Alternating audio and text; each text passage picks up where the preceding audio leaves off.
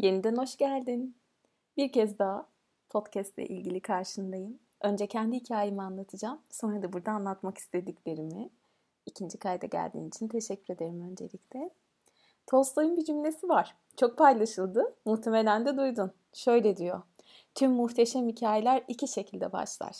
Ya insan bir yolculuğa çıkar ya da şehre bir yabancı gelir.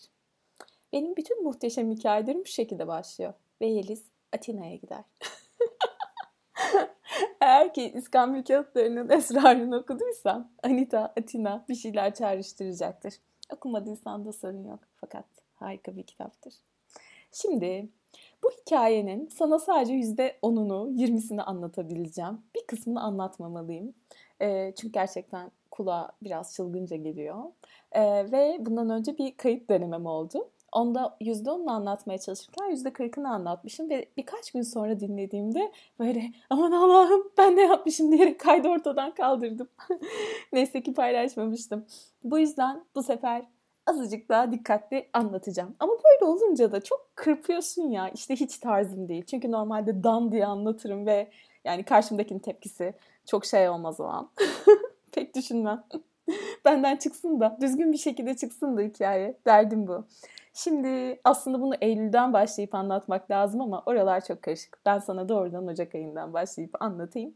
Hmm, Astroloji ile ilgili olduğunu söylemiştim. Ocak ayında haritamda böyle çok acayip şeyler var. Yani 20 yılda bir olacak falan bir şey geliyor, bir şey geliyor. Hadi bakalım ne geliyor derdindeyken daha doğrusu mutluluğundayken 2020'nin tüm tesirlerine rağmen Birden bir şey oldu. Her zamanki gibi ani bir yolculuğa çıkmaya karar verdim ve yeniden her zamanki gibi Atina'ya gitmeye karar verdim. Aslında biraz böyle sistem beni arkadan arkadan ittirdi. İşte bu arkadan ittirme kısmı çok aslında sonbahardan başlayan bir süreç. Ee, kullandığım teknikte de buna kutsal zaman deriz bu arada. Bunu ayrı bir posta ayrıca paylaşayım. Çünkü keyifli bir şey. Anlatmayı seviyorum. Peki Ocak ayında kendim birden Atina'da buldum e, genelde Atina'ya gitme nedenlerim bir bahanedir ama beni dönüştürür. Atina'ya bu sefer bolluk bereket ve yaratım eğitimi için gittim. Sembolleri okuduğumu söylemiştim ama okurken de tarttığımı giderken sürekli e, zaten Eylül-Ekim'den beri gördüğüm bir şey 5 rakamı karşıma çıkıyordu. Koltukta 5. koltukta gittim. 5E'de 5F'de döndüm. Aynı şekilde kaldığım apartmanın numarası 203'tü. Oda numaram da 302 idi otelin. Dolayısıyla her yerde böyle beşlerce dolu dolu dolu ama anlamıyorum yani beş beş beş. Meltem Günler'in kitabına bakıyorum kıyamet demek hadi hakkımızda hayırlısı falan modundayım. Neyse Atina'ya gittim. Atina muhteşem bir şehir. Benim için her zaman sürpriz dolu, her zaman hediyeleri var. Köklerim orada. Aslına bakarsam Atina'yı es geçersek Yunanistan sınırlarını baz aldığımda annemin doğduğu yer Yunanistan toprakları, babamın geldiği yer Yunanistan. Aslında bir şekilde köküm e, bir Türk olarak orada zaten birçok göçmen gibi. Ve hikayemin bir kısmında çok da anlatmıştım. Aynı zamanda Theta Healing eğitmenliği de bana Atina'da ve Yunanistan'da geldi ki ben aslında Rusya'ya niyet etmiştim ama orası oldu. Ve gerçekten ikinci doğumum diyebilirim o tarih için. O yüzden de her Atina'ya gittiğimde bu sefer ne doğacak acaba benden diye çok heyecanla gidiyorum. Bu sefer bambaşka bir şey doğdu. İşte bunu anlatacağım şimdi. Atina'da son günümde ki son güne kadar ani gelişen bir Fazıl Say konserini saymazsak çok da böyle haritanın beklediği bir etkiyi görememekle birlikte yine de orada olduğum her ana şükürle sokaklarını gece gündüz arşınlıyordum. Gecenin birlerinde suvlakiler yemek suretiyle Atina'nın tadını çıkarıyordum tek başıma. Ve son gün eğitim bitti. Eğitim bitmesine yakın, orada aldığım eğitimin Divanlı Karavel'deki eğitim bitmesine yakın o gece gittim. Çok sevdiğim Kolonarki'de dolaştım. Oradan bir gün bir ev almaya çok niyetliyim. Ve Kolonarki'nin hemen üstünde Likavitos tepesi var ve ben daha önceki Yunanistan seyahatimde oraya çıkmayacakken çünkü hiç akıllı insan oraya çıkmaz yani o kadar dağın başında bir alan ki evet tamam bir şey var Türk geçit gibi bir şey var yani belli bir kısmında finikülerle geçiyorsun ama oraya çıkana kadar cılkın çıkıyor. Daha önceki Atina seyahatimde asla oraya çıkmam, hiçbir güç beni oraya çıkaramaz derken kardeşim yanındaydı. Birden bir kadın karşıma çıkmıştı. Çok şık giyimliydi, çok dinçti ve yaklaşık 80 yaşındaydı.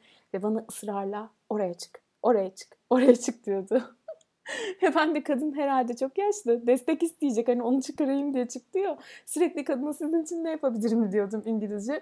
O da bana benim için bir şey yapma. Kendin için şu tepeye çık diyordu. Çok enteresan bir sohbetti. Sonra biz oraya çıkmıştık kardeşimle. Ve çok güzel bir deneyim yaşamıştık.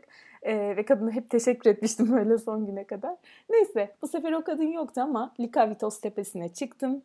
Akropol'e baktım, tüm şehre baktım, tüm Atina'ya baktım. Hepsi böyle ayaklarının altında. Muazzam bir manzara.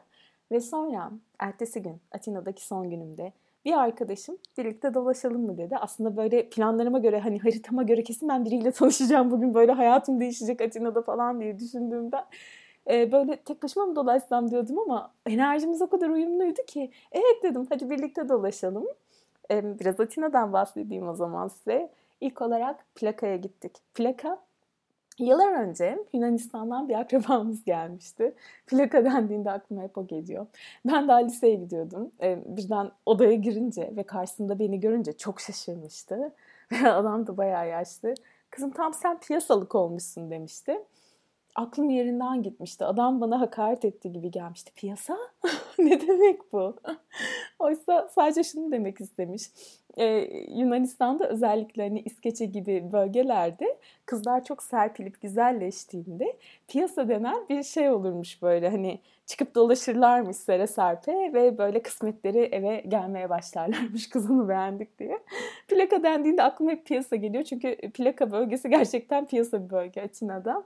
Özellikle orada merdivenler var. Çok da ünlü bir kafesi vardır giderseniz. Zaten gitmişsinizdir gittiyseniz oraya. Yasemi, Yasemi de diyebiliriz. Daha önce orada çok güzel bir tanışıklığım olmuştu. Yine Maria diye bir şeyle İngiliz, İngilizdi yanlış hatırlamıyorsam. Ama Yunanistan'da yaşamayı seçmişti orada.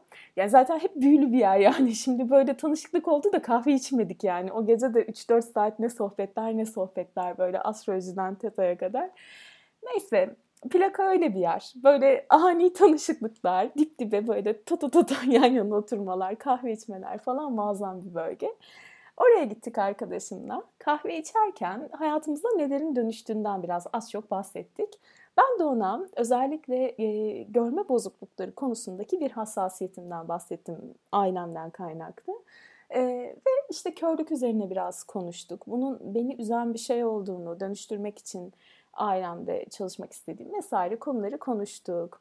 Bu arada sürekli kedi bir kedi çevremde dolanıyor. İşte yukarı çıkıyorum kedi görüyorum. Sokaklarda dolaşıyorum kedi görüyorum falan. Böyle sürekli kedi yani. Atina o kadar İstanbul ya da diğer şehirler kadar kedi canlısı bir şehir değil bence ama sürekli kedi görüyorum. Neyse dedim ki benim planım Akropol'e falan çıkmak değil bu sefer. Çünkü inanın Akropol podcastleri yapsam 80 tane Akropol'de yaşadıklarımı burada anlatabilirim. Her çıktığımda başıma ayrı bir şey geliyor. Çok da sevdiğim bir yer ama yani zaten tarihi başlatan yerlerden biri meşhur Akropol. Neyse dedim bu sefer Akropol'e girmeyi düşünmüyorum. Çünkü benim bütün enerjim orada tükeniyor dolaşırken. Nasıl bir rezonans alanı ve bana oradan bilgiler geliyorsa gerçekten çok zorluyor auramı. O yüzden dedim e, Akropol yerine Atina'nın çok sevilen bir bölgesi var. Ah ismi bile çok güzel. Bunları söylemeyi çok seviyorum. Bence fark ediyorsunuz da. Anafiotika. Anafiotika'ya gideceğim dedim. Anafiotika nasıl bir yer? Akropol arasında bir tel var. Akropol'ün eteği aslında. E, Atina'da genelde modern binalar var. Yani böyle e, şey gibi Santorini gibi ya da diğer adalardaki o tatlı e, Rum evlerinden yok. Ama bu Akropol'ün eteğindeki Anafiotika rengarenk evleriyle, rengarenk ve böyle hafif gece kondumsu bazıları o kadar tatlı bir bölge ki zaten turistler tarafından da özellikle ilk sokakları falan çok gezilir. Ben de daha önceki Atina seyahatlerimde e, sadece bir kez oraya gidebildim. Çünkü ben ne zaman oraya gitmeye kalksam oraya gidemiyorum bir şekilde. Neyse arkadaşıma dedim ki e, Akropol'e gitmeyeceğim ama Anafiotika'ya gideceğim. Benimle gelir misin? Tamam dedi. Yolu biliyorum dedim. Çünkü ben her zaman yolu bilirim. İnanılmaz bir yön bulma yeteneğim var. Beni bir yere bırakın. Ben tekrar böyle kedi gibi yıldızları izleyerek bulurum yani sizi. Neyse. Ben dedim bulurum. Gel götüreyim. Kadın da biliyormuş. Birlikte yürümeye başladık biz. Anafiyotika'ya doğru. Neyse bir şey oldu. Kayboldum. Tekrar başladığım noktaya geri döndüm. Bir şey oldu. Kayboldum. Kendimi Akropol'de buldum bir kez daha. Dedim çağırdı. Yapacak bir şey yok. Bir kez daha Akropol'ün enerjisine gireceğiz. Sonra bir şey oldu ve yine başladığımız noktaya geri döndüğümde artık böyle çığlık tablosundaki halimi düşünebilirsiniz. Yani böyle aa ne oluyor? Neden neden bulamıyorum ya? Burayı nasıl bulamam? Yani çünkü kahve içtiğimiz yerin üst sokağı Akropol'ün alt sokağı yani aradığım yer. Alt tarafa merdivenleri çıkınca sola döneceğim ve o soldan Anafiyatika'yı gezmeye başlayacağım. Ama durumlar çok öyle gelişmedi ve kayboldum.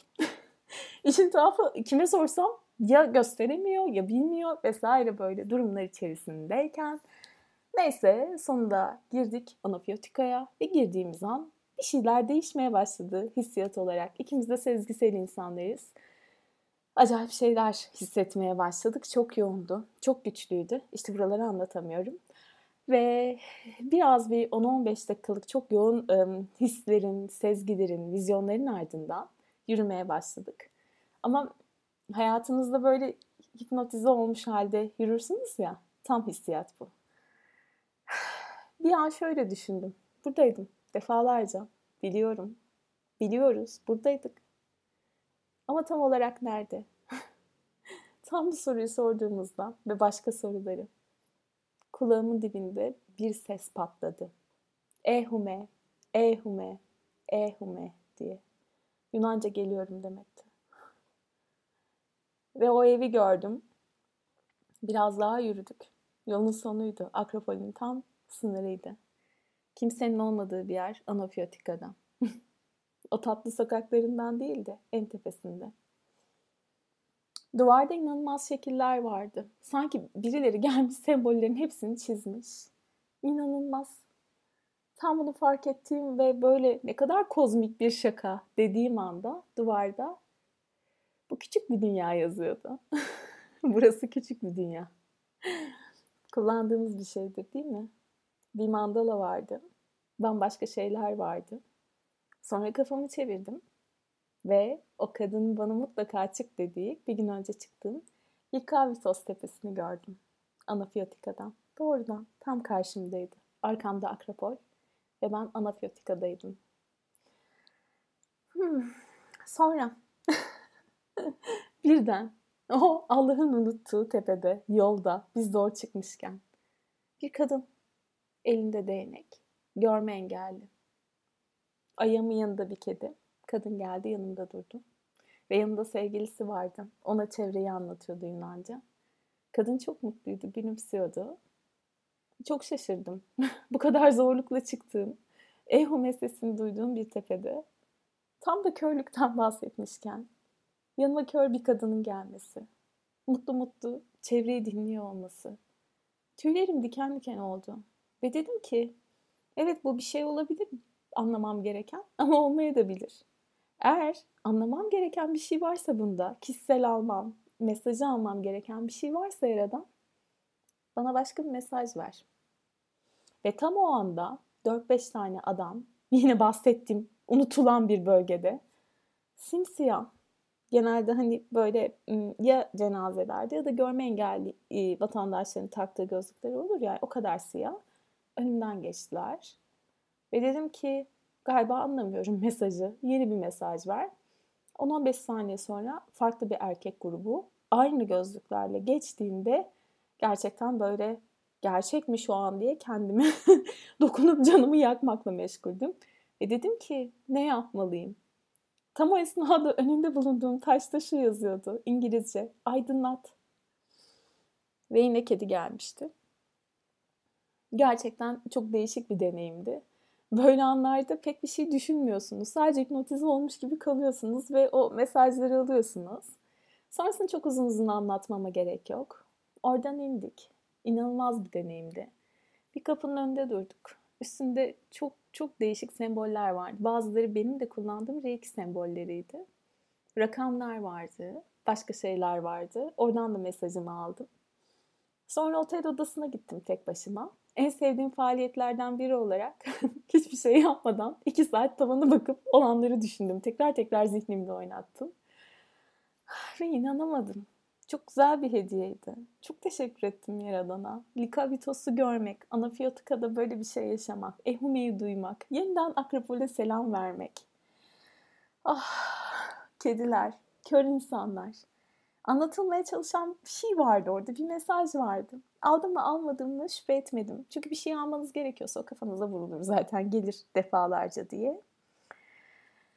Bir diğer konu da şuydu. Atina'ya giderken karşıma hep beşler çıkıyordu. İşte 5. koltuk, 5F, dönüşte 5E kaldığım otel 302, şeyim 203 vesaire derken 5, 5, 5, 5, 5.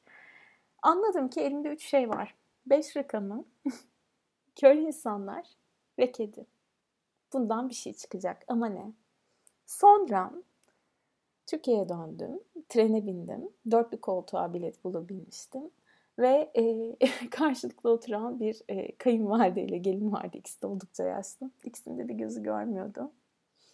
Bu detaydan o kadar korktum ki bunu birçok kişiye anlattım. Hikayenin bu kısmını resmen böyle unutmuşum ve bir daha şak diye geldi. Çünkü bakmıyordum artık bir şey var ama ben anlamıyorum nedir diye. Neyse e, sonra birkaç gün sonra eğitim vermek için İstanbul'a geri döndüm. Geri döndüğümde trenden inip Marmara'ya binerken yanımdan hızla iki kişi geçti kol kola. E, ve oturmak istediğim koltuğa oturdu bir tanesi. Oturan kişi kördü ve yanındaki de ona destek oluyordu yürümesi için. O an anladım. Gerçekten bir şey var benim ısrarla burada görmediğim ve belki görmem gereken. Yani artık algıda seçicilik sınırlarından çıkmış bir şey bu. Ve adam kalkarken yerini bana vermiş oldu. Çünkü tam ayağının ucundaydım ve ben oturdum. Sonra Büşra diye çok sevdiğim bir arkadaşım var. Büşra'ya anlattım bu konuyu. Anlatırken çevremizde hep kedi dolanıyordu. Hatta kokusunu bıraktı giysilerimizden birinde sağ olsun hediye olarak. Ardından bir arkadaşıma semboller konusunda çok güvendiğim, çok doğru bilgilere sahip, neredeyse bütün mitolojik kaynakları yalayıp yutmuş, bu konuda bıkmaksızın haftanın her günü eğitim alan, çok sevdiğim bir arkadaşıma Tolunay'a bunu anlattım. Ve dedim nasıl yorumlayacağız? Elde olanlar belli. Bir şey geliyor, bir şey yapmalıyım sanki. Üstüne biraz düşündük ve tam bunu konuştuğumuzun akşamında çok değişik bir şey yaşadık. Ee, ben çok böyle e, komşu, komşucu bir insan değilim. Tonlay da bir akrep olarak benim gibi. O da öyle. Ve ilk kez bir komşusuyla yıllardır oturduğu apartmanda karşılaştığında kadın onu evine buyur ediyor. Yok hayır falan derken birden kadının kedisi çıkıyor ve kadın şey diyor. Kedimin bir gözü kör diyor ona. Bu geldikten sonra ah dedik yani artık son, son mesajı da aldık umarım. Sonra şöyle bir şey oldu. O hafta sonu benim için güzel bir hafta sonuydu. Kendime çok güzel çalışmalar yaptım. Güzel farklı şeyler yaptım. İçimden bir ses doğaya git dedi. Bu tuhaf bir şey. Eminim benden daha çok doğayı seviyorsunuzdur siz. Çünkü e, ben bir kad boğa olmama rağmen yani bu hayata boğayı, boğanın temsil ettiği doğasal figürleri öğrenmeye gelmiş biri olarak bundan çok uzağım. Akrebin o inziva, evde oturayım, kimseyle görüşmeyeyim, kimse beni bulamasın, kar- karanlık, izole alanlarda kendimi tutayım noktasına ne yazık ki daha yakınım. O yüzden tuhaf bir istekti ve bir ormanda yürüyüş yaptım. Ormanda yürürken bir ağaç sararıp solmuştu. Onun önünde kala kaldım. Neden kaldığımı bilmeden. Arkadakiler yemyeşildi ama o sararmıştı. Çok uzun süre yeşilleri ve sarıya baktım. Sarıya dokundum. Yapraklarını okşadım. Gövdesine sarıldım. Sanki bir şey aldım oradan. Ve sonra eve geldim. Birden içimden bir şeyler döküldü. Bir yazı yazdım. O kadar bendi ki o yazıyı yazan. O kadar çıplaktı ki o yazıyı yazarken içimden sanki böyle en en mahrem odaları aldım ortaya koydum ve paylaştım. Üstüne düşünmedim ve ertesi gün danışmanlıklarım vardı. Danışmanlıklar bittiğinde yazıyı sesli okuma ihtiyacı duydum. Çünkü içimden geçen şey gerçekten de acaba içlere ulaştı mı, anlatabildim mi diye. Ve yazıyı sesli okurken bir an bir şey yaşadım. Çok çok değişik bir duyguydu. Anladım dedim. Anladım. Geç oldu ama anladım. Ve tam o an elimde telefon yazımın ortasında sesli okurken sustum ve sadece Büşra'm dedim. Büşra aklıma geldi. Dört saniye geçti. Elimde hala telefon. WhatsApp'tan bir mesaj geldi Yeliz'im diye. Bu çok olağan bir şeydir bizim için. Yani saniyesinde hissedip mesaj atmak. Böyle sevgi ifadeleri eklemek de normaldir kadınlar arasında. Hani bilmiyorsanız ya da kullanmıyorsanız tuhaf bir durum değil. Neyse hemen onu aradım. Yurt dışında uzun uzun anlattım. Bulduğumu, hissettiğimi, çok güzel oturduğunu, ve onda da oturduğunu. O kadar mutlu olduk ki telefonda ağlamış bile olabiliriz. Anladığım şey şuydu. Bunca zaman yazı yazıyorum. Çok uzun yazılar yazıyorum. O kadar uzun yazılar yazıyorum ki insanlar bazen ikiye bölüyordur okumak için blogda falan. Ya da yakın gözlüklerini alma ihtiyacı duyuyorlar. Özellikle orta yaş üzerinde aile ailemden duyduğum şey ya da işte eski komşularımızdan yakın gözlüklerimizi takıyoruz senin yazılarını okumak için. O kadar güzeller ki ama kızım o kadar küçük ki o Instagram'da onlar falan diye. Bu kadar zaman insan bana bunu söylüyordu aslında. Biz okumak istiyoruz ama okuyamıyoruz. Sonra bazı arkadaşlarım şöyle diyordu. Benim günlük hayatım içinde o kadar blogda ya da Instagram'da geçirecek bir aktif saatim olamıyor. İşte çocuktur, iştir vesaire ama ne zaman yolculuk yapacak olsam bloguna giriyorum ya da Instagram'a. Hepsinin çıktısını alıyorum ve bir roman okur gibi saatlerce yolda sadece senin yazılarını okuyorum. Ya da biliyorum ki BÜMET gibi organizasyonlarda sesli kitaplar var. Ben de bir dönem bir parçası olmak için bayağı çalışmıştım. Görme engelliler için sesli kitap okuyanlar. An hepsi aydınlandı işte. Neden bunu yapmıyorum ki dedim. Evet YouTube aynı zamanda yüzüne gözüne, oturuşuna, giysine dikkat ederken bu kadar içten tam da işte şu anki şu çılgın ses tonunda konuşamıyorsun. Belki konuşanlar vardır. Benim de bunu çalışmam gerekebilir. Okey, sorun değil. Ama yüzüne gözüne hiç dikkat etmezken, bunları konuşabilmek, bulunduğun her ortamda tam da öyle hissederken muhteşem bir şey. Muhteşem bir şey. Ve bunu hatırladım. Çok mutlu oldum. Burada yazılarımı okuyacağım hikayeleri anlatacağım. Bunları paylaşacağım.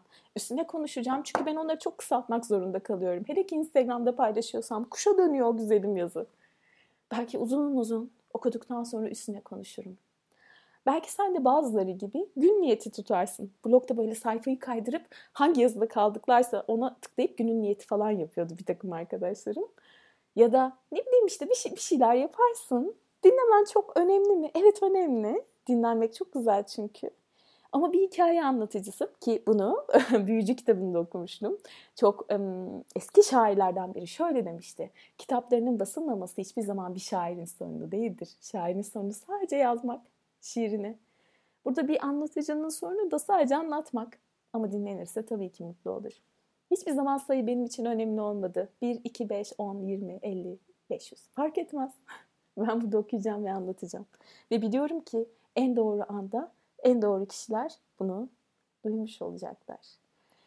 Ah, aklıma ne geldi biliyor musun? Benim hayatıma yön veren bir kitap var. Bir şekilde dokunduğu her anda yön vermeyi başardı.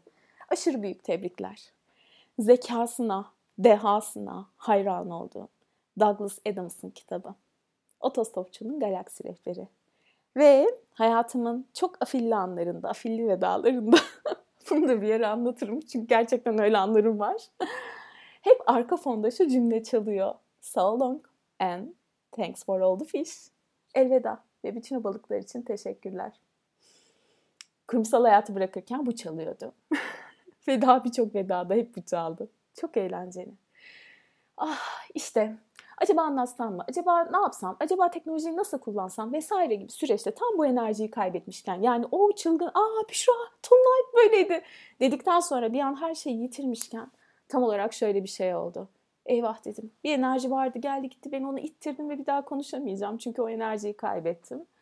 O akşam birden usul usul tam da bu cümle geldi. Elveda ve bütün o balıklar için teşekkürler.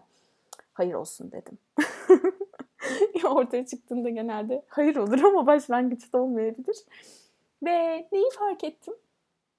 Douglas Adams o muhteşem eserine şöyle başlıyordu.